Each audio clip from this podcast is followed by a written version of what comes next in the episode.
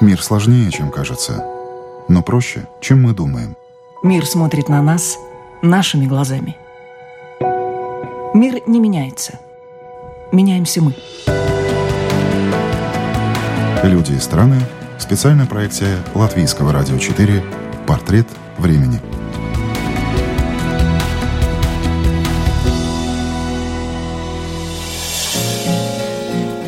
Портрет времени сегодня с белорусским акцентом. Наш собеседник Петр Дудин живет и работает в Республике Беларусь, но сфера деятельности позволяет ему быть в центре мировых тенденций.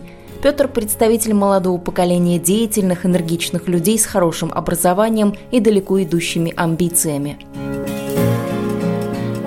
По образованию Петр Дудин – инженер-химик. Степень магистра получил в Белорусском государственном университете, ну а докторскую степень позже в британском University of Warwick. Год он работал в Лейден University в Нидерландах. Роль ученых, считает Петр, в том, что именно они закладывают фундамент для высокотехнологичных производств, что и заставляет экономику расти. Между тем, сам Петр из науки ушел в бизнес на стыке науки и финансов – он успел поработать в консалтинге, был инвестиционным аналитиком в управляющей компании «Роснано» в Москве. Затем вернулся в Беларусь и сейчас представляет опытно-конструкторское бюро и Центр промышленного прототипирования. Разговор о том, как меняется мир и чем сегодня живет Беларусь, мы начинаем с экономического потенциала этой страны. Насколько он велик и насколько недооценен. Мне кажется, что Беларусь сейчас стоит на каком-то распутье. Распутье в сторону идет хорошего – у страны очень большой потенциал, который остается нереализованным. Скорее по экономическим причинам. Сейчас меняются определенные законы, они делаются это системно правительством. И у нас основная проблема, которую государственный сектор, который неэффективно субсидируемый, в правительстве есть понимание не на самом высоком уровне, что с этим надо что-то делать, потому что это мешает остальной экономике расти. Это мешает частным компаниям, которые работают с государственным сектором. Я думаю, что в течение там, 5 или 10 лет это все поменяется. И важно, что это меняется эволюционно, нет каких-то огромных потрясений. И у Беларуси, считаю, очень большое будущее. Мы будем нормальной, там, в европейском понимании страной, в которой есть частный бизнес, малый частный бизнес, не крупный частный бизнес, не корпорации, не, не Газпром, не Белнефтехим там, или еще какие-то вещи. Нет, это будут маленькие компании, там, в которых работает 10, 20, 30, 50, 200 человек максимум, которые очень эффективны и работают там со всем миром. Вот поэтому я бы так сказал о Беларуси. Беларусь меняется, Беларусь развивается. А, да, есть какие-то проблемы всегда связанные там, с демографией, с миграцией, которая внутри страны. Но Минск – это современный европейский город, который за последние 5-7 лет очень сильно изменился, он постоянно меняется. Я много с иностранцами говорю, которые периодически приезжают в Минск, они говорят, что я приезжаю сюда там, раз там, в 3-4 месяца, я постоянно что-то новое вижу.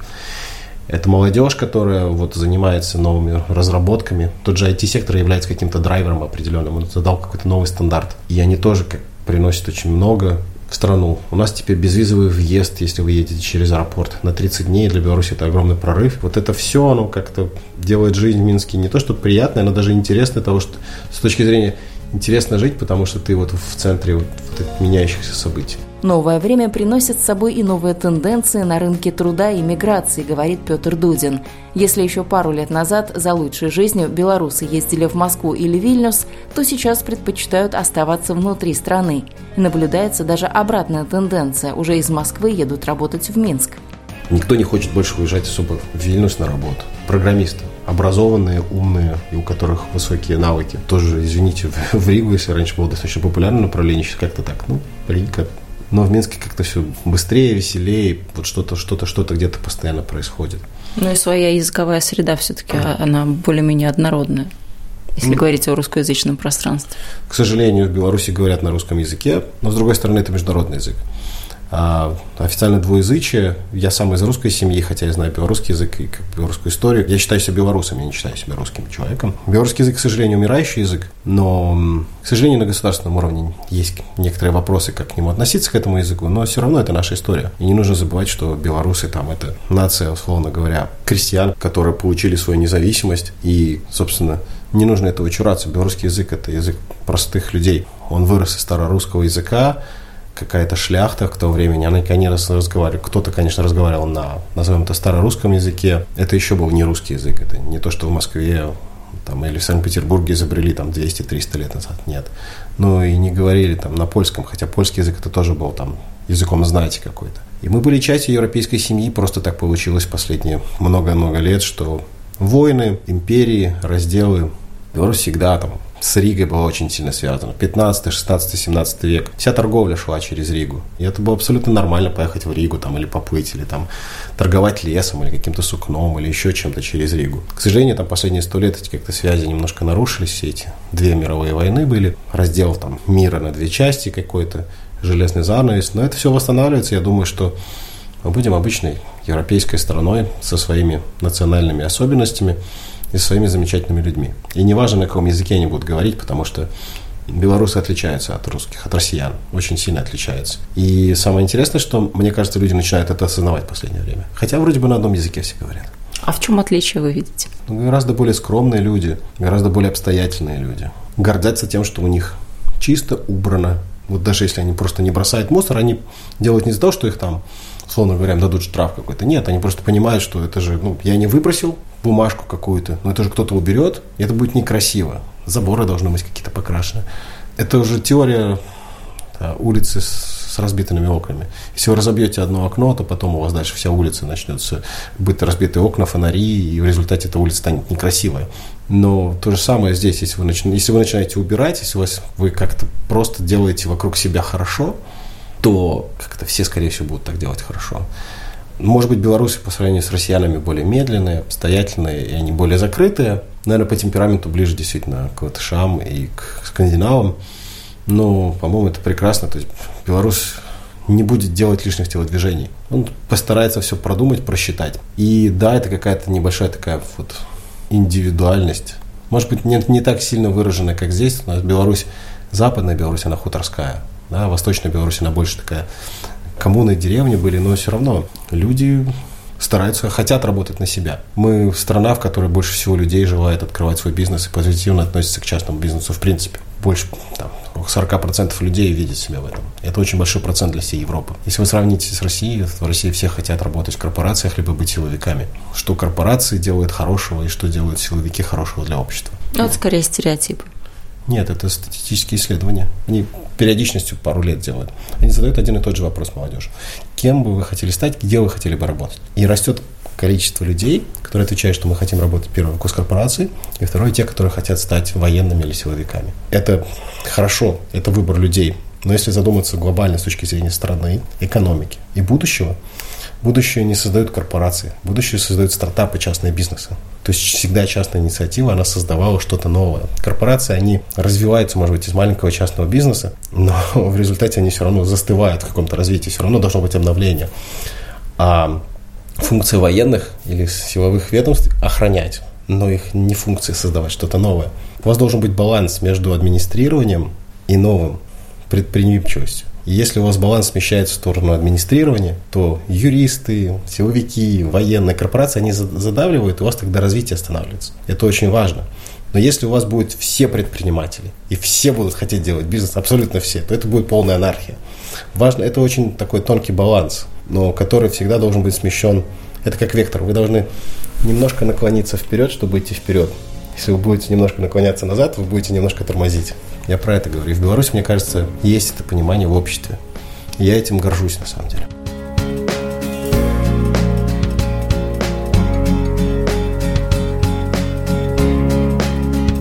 Ну, надо отметить, что у вас э, международный опыт, в Великобритании часть жизни прошла, то есть, ну, такие неголословные заявления, действительно, они под собой имеют, э, ну, хорошую основу. Это мое мнение, опять же, о стране. Я действительно много где ездил, работал в двух странах, там, и у меня много друзей, знакомых, товарищей по всему миру. Мне есть что обсудить, с ними всегда что-то узнать, я постоянно новое что-то узнаю. Но мне кажется, то, что у нас происходит, это интересно. Да, мы не самая развитая страна в мире. Да, там у нас специфическая какая-то, может быть, система. Зато картошка у вас вкусная, сало хорошее. Вот, это обязательно, да. Я удивлен, потому что когда мне приезжают мои друзья из России, они просто начинают все просто есть. Я на них смотрю, вам что, молока там не наливают, или у вас картошки нет, нет, у вас вкусно. И, ну, Да, я когда жил в Москве два года, да, там может быть менее вкусные продукты. Для меня это просто как данность. Ну, знаете, после санкций все вкусное. Ну, наверное, да. После санкций все вкусно. И, может быть, просто это связано с тем, что какие-то стандарты поддерживаются. Может быть, это тот положительный пример, когда советские технологические традиции, сохранившиеся, они на благо идут. В России почему качество продуктов меньше? Не из-за того, что они могут делать хорошо, Просто там есть потребность рынка сделать дешевле. А чтобы сделать дешевле, нужно идти на разные технологические ухищрения. Заменять жиры, например, животные, заменять, например, растительными жирами. Где-то, например, качество муки изменять, там, по-другому кормить там, скот, соответственно, у вас другого вкуса молоко получается. Но они же делают не из-за того, что они такие плохие. Они делают из-за того, что в России есть потребность покупать более дешевые продукты у людей. Просто немножко меньше денег стало в последние годы. Но в Беларуси на такие компромиссы не идут. По каким-то причинам. Ну, я даже не знаю, это, это стандарты какие-то, либо просто, ну, вот это, назовем это просто вот так. Это хорошо. Ну, еще одна такая хорошая вещь, я когда ездила по белорусским предприятиям, я отметила очень такой устойчивый социальный пакет для тех же работников э, заводов. То есть все-таки что-то хорошее с Советского Союза перекочевало вот в нынешнюю белорусскую историю.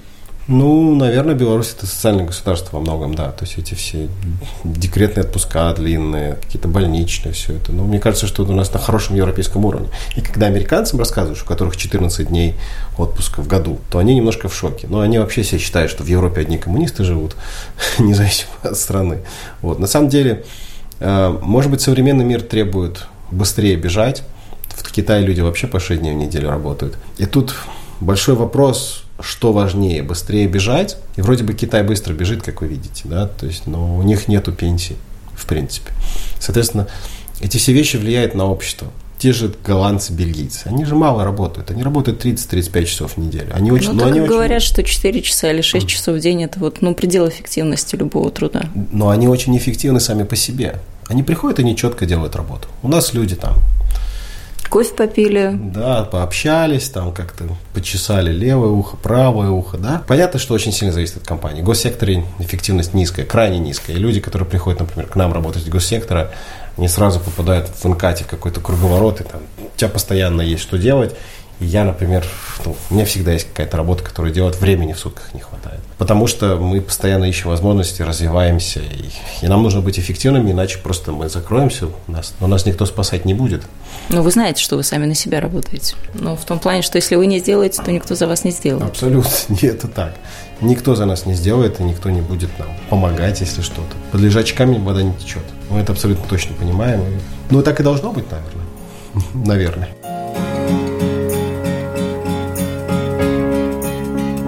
Экономический потенциал, вы сказали, не очень раскрыт в Беларуси. Чего еще не хватает? Вот что уже есть, чего еще не хватает?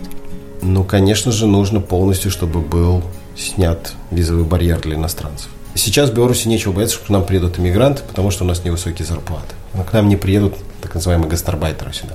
Понятно, что они будут приезжать, когда здесь уровень зарплат поднимется достаточно высоко. Но сейчас я считаю, что безвизовый режим это... То есть его нужно расширять максимально. Второе, не хватает того, что, может быть, английского языка в образовании. Но его должно быть просто больше. Белорусы мало говорят на английском языке. То есть, их вроде бы все учат, но не все говорят. Это мешает международному какому-то развитию страны. Не хватает, наверное, где-то капитала в каких-то моментах для бизнеса. То есть он слишком дорогой, этот капитал. Его можно, конечно, в России брать или в Европе, но все, поскольку все видят какие-то достаточно высокие риски, людям не всегда понятно, что такое Беларусь. Вот если эти барьеры бы как-то стало их меньше, то, конечно, тогда бы бизнесу было бы в определенном моменте легче. Я бы сказал еще, что мешает государственный сектор, но он потихоньку эволюционирует. То есть потихоньку эти предприятия приватизируются, где-то они сами закрываются. И самое главное, что рабочие с этих предприятий находят рабочие места в частном секторе. Это самое важное. Ну, потому что есть какая-то преемственность. Обязательно люди не выбрасываются на улицу. Понятно, что с этим связана определенная миграция там, в Россию или в Польшу, но я не думаю, что она носит критический характер. Тесные связи остаются у Беларуси с Россией, однако омрачают их периодически торговые войны. То и дело Россия вводит ограничения на поставки товаров и продуктов из Белоруссии, несмотря на то, что обе страны находятся в таможенном союзе. Это называется ограничениями, но на самом деле это похоже на санкции. Просто это не тарифные ограничения, не тарифные барьеры. То есть вроде бы у нас свободная торговля, там мало мяса, молоком, но в очередной раз новость там с периодичностью раз в месяц, что Рос там ветеринарный надзор запретил импорт определенных там вещей. Я уверен, что вопросы скорее в политической плоскости лежат. Ну, с другой стороны, торговые войны, они повсюду сейчас, они как-то буквально захватили мир. Да, мир просто как-то атомизируется, и вместо того, чтобы всем коллаборировать, чтобы всем партнерами быть, потому что всегда от торговли взаимной выигрывают оба. Ну, это там экономистами доказали еще 200 лет назад. Но почему-то сейчас политики пришли к власти такие, которые считают, что любая торговля, импорт-экспорт – это игра с нулевой суммой, если я больше наэкспортировал, значит, я молодец. А если у нас отрицательная сальдо торгового баланса, значит, это ж я ж вам отдаю свои деньги. Вот. На самом деле это, это не так. Это вопрос исключительно монетарной политики, когда у вас есть своя валюта. Если бы у вас была своя валюта, вы просто бы ее девальвировали, у вас бы эти балансы выровнялись. Но мир просто сходит с ума повсеместно. И мы часть этого мира, мы там большую часть своей продукции экспортируем. И, конечно же, мы очень сильно зависим от всего мира. И мы все равно маленькая страна, хоть там 9,5 миллионов людей, мы все равно очень сильно зависим от этого всего. С этим что-то сделать, я не знаю. Чтобы в мире было хорошо, то нужно просто делать хорошо вокруг себя. Если все будут дальше смотреть и делать вокруг себя хорошо, то, может быть, как-то больше будет людей, которые делать, будут хорошо вокруг себя, и тогда весь мир станет лучше. Я не считаю, что я могу поменять мир как-то глобально. Я знаю, что если буду делать хорошо делать свое дело, то как бы я буду делать немножко лучше этот мир. Как, это, как же там это выражение. Делай, что должно, и будь, что будет. Ну, вы человек уже э, сначала вышли из науки, сейчас вы человек уже, наверное, так больше, можно сказать, от бизнеса. Вот если старая модель уже не работает экономически, то что им на смену приходит новое? Все-таки же всех экономистов учат еще по старым каким-то образцам, по старым учебникам. Понятно, что классику знать нужно во всем, и в искусстве, и в экономике, и в финансах, но тем не менее, вот сейчас уже совершенно новый мир. Уже криптовалюты, уже блокчейн, уже все настолько изменилось, и с одной стороны все умещается на ладошке в твоем смартфоне, а с другой стороны мир все еще очень большой. Ну, взаимодействия же между людьми не поменялись. Криптовалюты ничего не поменяли. Криптовалюты – это это фактически золотой стандарт, от которого отказались, потому что он неэффективен а с точки зрения макроэкономики. Могу рассказать, кстати, про это, почему криптовалюты не имеют права на жизнь. Золото и ограниченное количество есть. Его, в принципе, на в земной коре ограниченное количество. Вы можете посчитать, сколько вы можете добыть, но его еще добывать какое-то количество. Вы знаете, сколько этого золота по миру. Но зачем нужны деньги и денежная масса? Неважно, в золоте она выражается или в бумаге. Вы же просто постоянно что-то выпускаете, выпускаете вот эту вещь, например, да, вот стоит звукозаписывающая аппаратура. И нужно, соответственно, создать такое количество денег, соответственно, тому, что вы добавили ценность какую-то. И проблема в том, что золото ограничено, а вы выпускаете больше, больше, больше продукции. Да, у вас есть инфляция. Вот эта штука теперь никому не надо. Когда-то она стоила огромных денег. Но с помощью денег и монетарной политики вы можете это регулировать у вас может быть инфляция. Золото само по себе инфлироваться не может. И получается, что вы привязываете, у вас постоянно цена золота растет. То же самое с биткоином, мы уже количество, ограниченное количество биткоинов. И что получается? Вы выпускаете больше, больше, больше продукции, соответственно, а золото у вас ограничено. Значит, у вас все товары, которые вы выпускаете, должны дешеветь, по большому счету. Ну, они должны становиться дешевле, потому что вы просто выпустили больше. Но это уже дальше завязывается на человеческую психологию. То есть вы готовы, чтобы вам зарплату понизили? Ну, просто взяли и сказали, ну, вот... Но сейчас никто, наверное, не готов. Вообще, в принципе, люди не готовы, да? И производители не готовы продавать это постоянно дешевле. Это чисто человеческая такая вещь. И э, получается так, что все начинают держать золото. Точно так же, как все забрали себе биткоины и сидели с ними. Никто ими не торгует. А раз они не хотят, если они сидят с золотом, то них золото представляет большую ценность, потому что они думают, ну я подожду и потом куплю эту аппаратуру подешевле, у вас прекращается торговля. У вас прекращается. То есть люди вроде как что-то выпускают, что-то делают, а их не покупают, потому что они ждут, играют на повышение ну, стоимости там, там, золота. И у вас меняется вообще как-то вообще как функционирует экономика. Но сейчас же есть эта идея об отрицательных банковских ставках, то есть это тоже, с одной стороны, принудительно добровольный э, шаг в ту сторону того, чтобы люди тратили и как-то эти ну, деньги с ними расставались. Это уже прошло, и эта, эта штука сработала все вот отрицательные ставки, или когда выкупала Федеральная резервная система облигации, меняла свои долгосрочные на акции этих компаний, они уже все выкупили сейчас. Сейчас ставка уже там к 2,5% приближается, уже все бегают в панике, у нас сейчас инфляция запустится. Инфляция сама по себе хорошо. То есть все говорят, что инфляция это плохо. Маленькая инфляция это натурально, естественно. Точно так же, как если вот эта штука стоила тысячу там, долларов, например, 40 лет назад, вы за нее сейчас заплатите тысячу долларов. Я вообще не знаю. Вообще это раритет уже, сколько там ей лет, Но этой, этой металл- аппаратуре. Да, если просто на металлолом ее сдавать, к примеру, да, ну, там не стоит она ничего, а Да. если Ну, с точки зрения говорят. она синфлировала. То есть практически все теряет свою ценность в каком-то промежутке времени. И в этом смысле инфляция естественный процесс. Соответственно, инфляция в том числе это как здоровая вещь, которая позволяет, например, какие-то старые активы или вещи обесценивать. Ну, это гораздо более сложно описывается, но идея именно в этом. К чему мы идем, вы спрашивали, да? То есть, как он, еще раз, если возвращаться к вопросу, куда это все движется, я не знаю, но появляются новые бизнес-модели. То есть у нас стоит много вызовов. У нас автоматизация грядет. С одной стороны, все боятся, что мы там роботами нас заменят. И игры с естественным вот этим доходом, или как он называется? Ну, базовый, естественный, Базовый- у кого базовый как. доход, да. Возможно, ну, с этим надо как что-то пробовать. Социальный эксперимент, такие вещи, которые, ну, их надо делать на маленьких пилотных проектиках. Ну, не так делать, как, например, делали там в Советском Союзе. Там, взять там всех переселить куда-то еще. Но они требуют времени, это что же какая пятилетка должна пройти, или ну хотя бы какое-то Конечно. обозримое Ну, надо время. аккуратно с этим играть, потому что последствия, ну, социум это очень сложная система. Это, ну, это как примерно там атомы между собой взаимодействуют, что-то получается, но там, мне кажется, что люди еще более сложные, да, еще более сложная система. Нужно с этим аккуратно играть. Очень аккуратно экспериментируют. Но очевидно, что что-то будет, все будет меняться. Оно уже сейчас меняется. То есть скорость изменений слишком большая стала. Страны одни теряют производство, другие переходят, потом опять это все возвращается.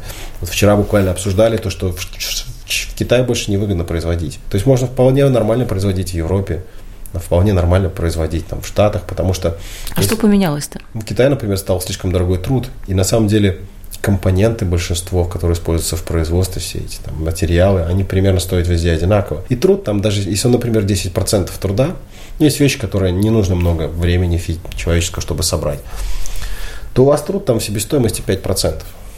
Но, а вам из Китая потом еще везти 5 месяцев, да, у вас еще там сейчас появились какие-то таможенные пошлины, там еще что-то. Зачем с этим всем связываться? А вы здесь приходите, например, к Янису какому-то, который через дорогу. Вы Яниса знаете. Вы не тратите на поездки, на, на, на преодоление культурных барьеров каких-то еще. Понятно, что если вы делаете там миллиардными партиями, это Ну, вот где как раз о партиях и хотела спросить. Нет, ну, Я не сможет я 5 понял. сделать, а в Китае может быть 5 миллиардов. Все движется к тому, что все будет немножко, немножко кастомное.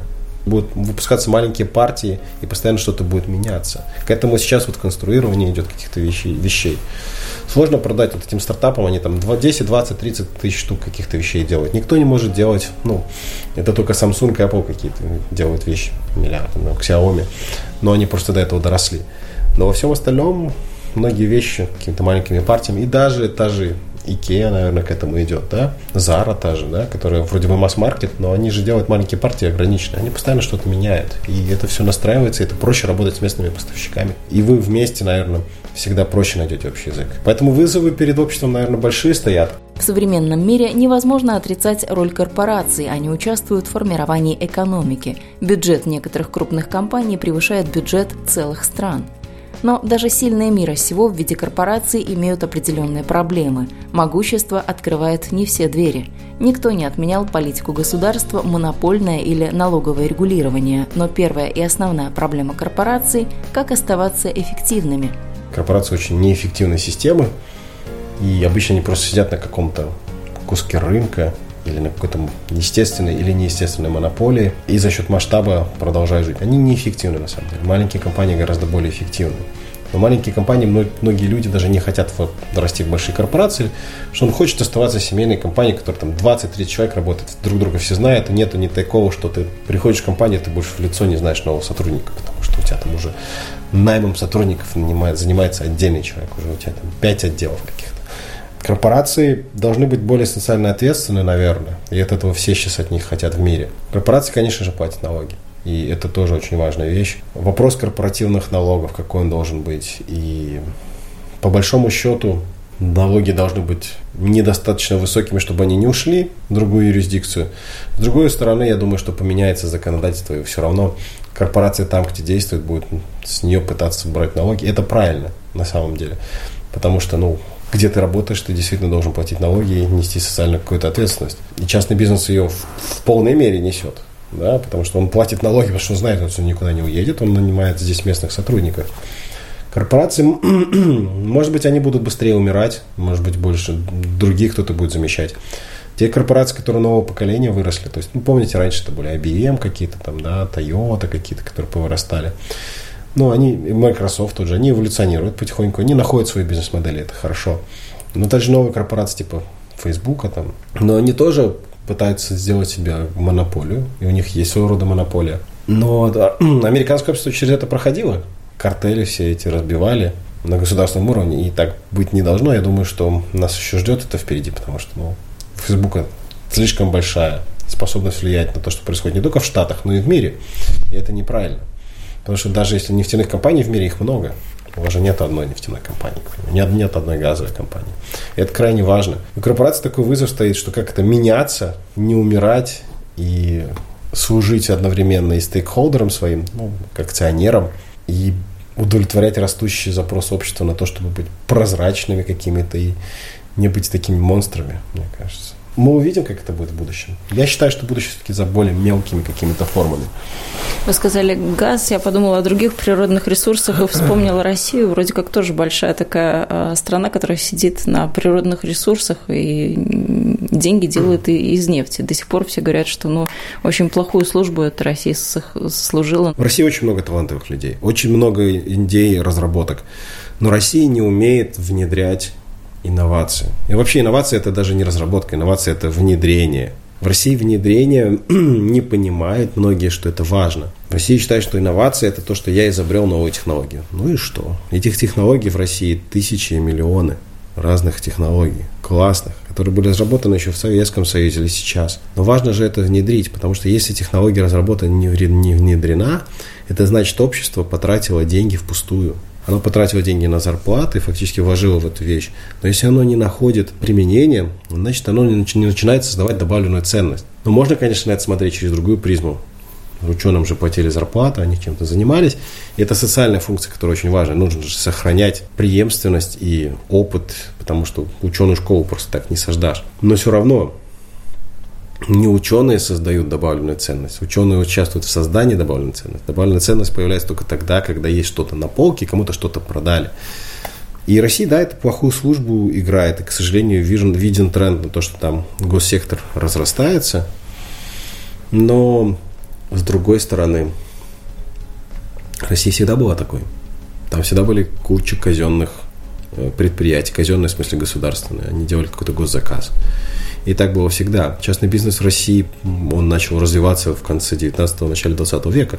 Это был, наверное, расцвет, вот когда вот перед Первой мировой войной. В России тоже очень много частного хорошего бизнеса. Но тренд, опять же, статистически на то, что вроде бы госкорпорации становятся в экономике больше, это плохо.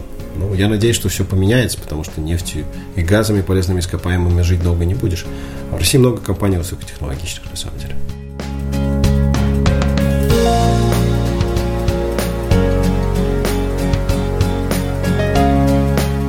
А еще не могу вас не спросить, поскольку тоже большая часть вашей жизни прошла в Великобритании. Тот процесс, который Великобритания проходит сейчас, это Brexit. Как вы его видите с своей точки зрения, как человек, который был там, жил там, видел жизнь изнутри? Что не так-то было в Великобритании в Европейском Союзе? Что пошло не так? Ну, во-первых, британское общество, оно не гомогенно. Мне казалось раньше, что я чувствовал, что есть вот такая часть людей, которые одновременно там, проевропейская открыта миру, а другая часть очень консервативная. Это, к сожалению, связано с образованием. И э, в Европейском Союзе есть... он был создан для того, чтобы не было войны, но в результате в центре его стали там крупные страны, типа там Германия и Франция. И многим в периферии это не нравится. Но самую большую ошибку, которую они совершили, это то, что у всех стала общая валюта. Это Я... ошибка, вы считаете? Почему? Это огромная ошибка. Потому что экономики у всех разные. И вроде бы решение об экономике, что внутри происходит о бюджете, принимается внутри страны. Но эти решения могут быть как правильными, так и неправильными. Ну, будущее всегда показывает, да? Это же всегда риски какие-то. И может что-то привести к тому, что у вас неэффективное решение, у вас неэффективно становится, начинает работать экономика. Но у вас евро, и вы не можете девальвировать евро. И, соответственно, получается примерно так же, как с золотым стандартом. Все держит свои евро, вы не можете продевальвировать его, потому что у вас есть Европейский Центробанк. Соответственно, ваша экономика теряет гибкость. У вас, ну, что уже показано в многих странах, что появляется рецессия от этого. Посмотрите на поляков. Они не отказались от золота. У них рост экономики 5% в год сейчас.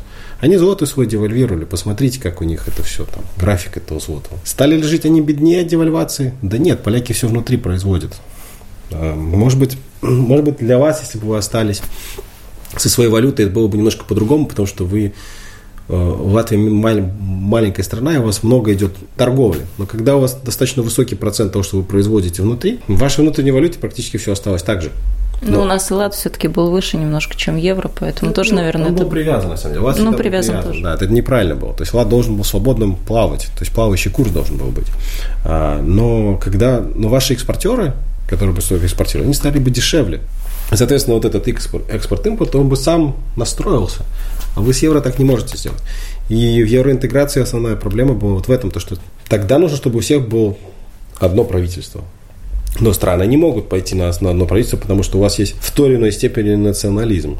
И ну, в одной стране не могут договориться о том, что кто хочет. В одной стране не могут договориться, то что уже говорить, что когда там 27-28. Все, все эти страны, да, и вот у вас получается, что у вас есть евро, к которому вы привязаны, у вас евро вызывает рецессию, а по кому рецессия бьет? В основном по тем, кто победнее. Ну и в Британии, там, например, если смотреть, это как раз-таки больше рабочий класс такой.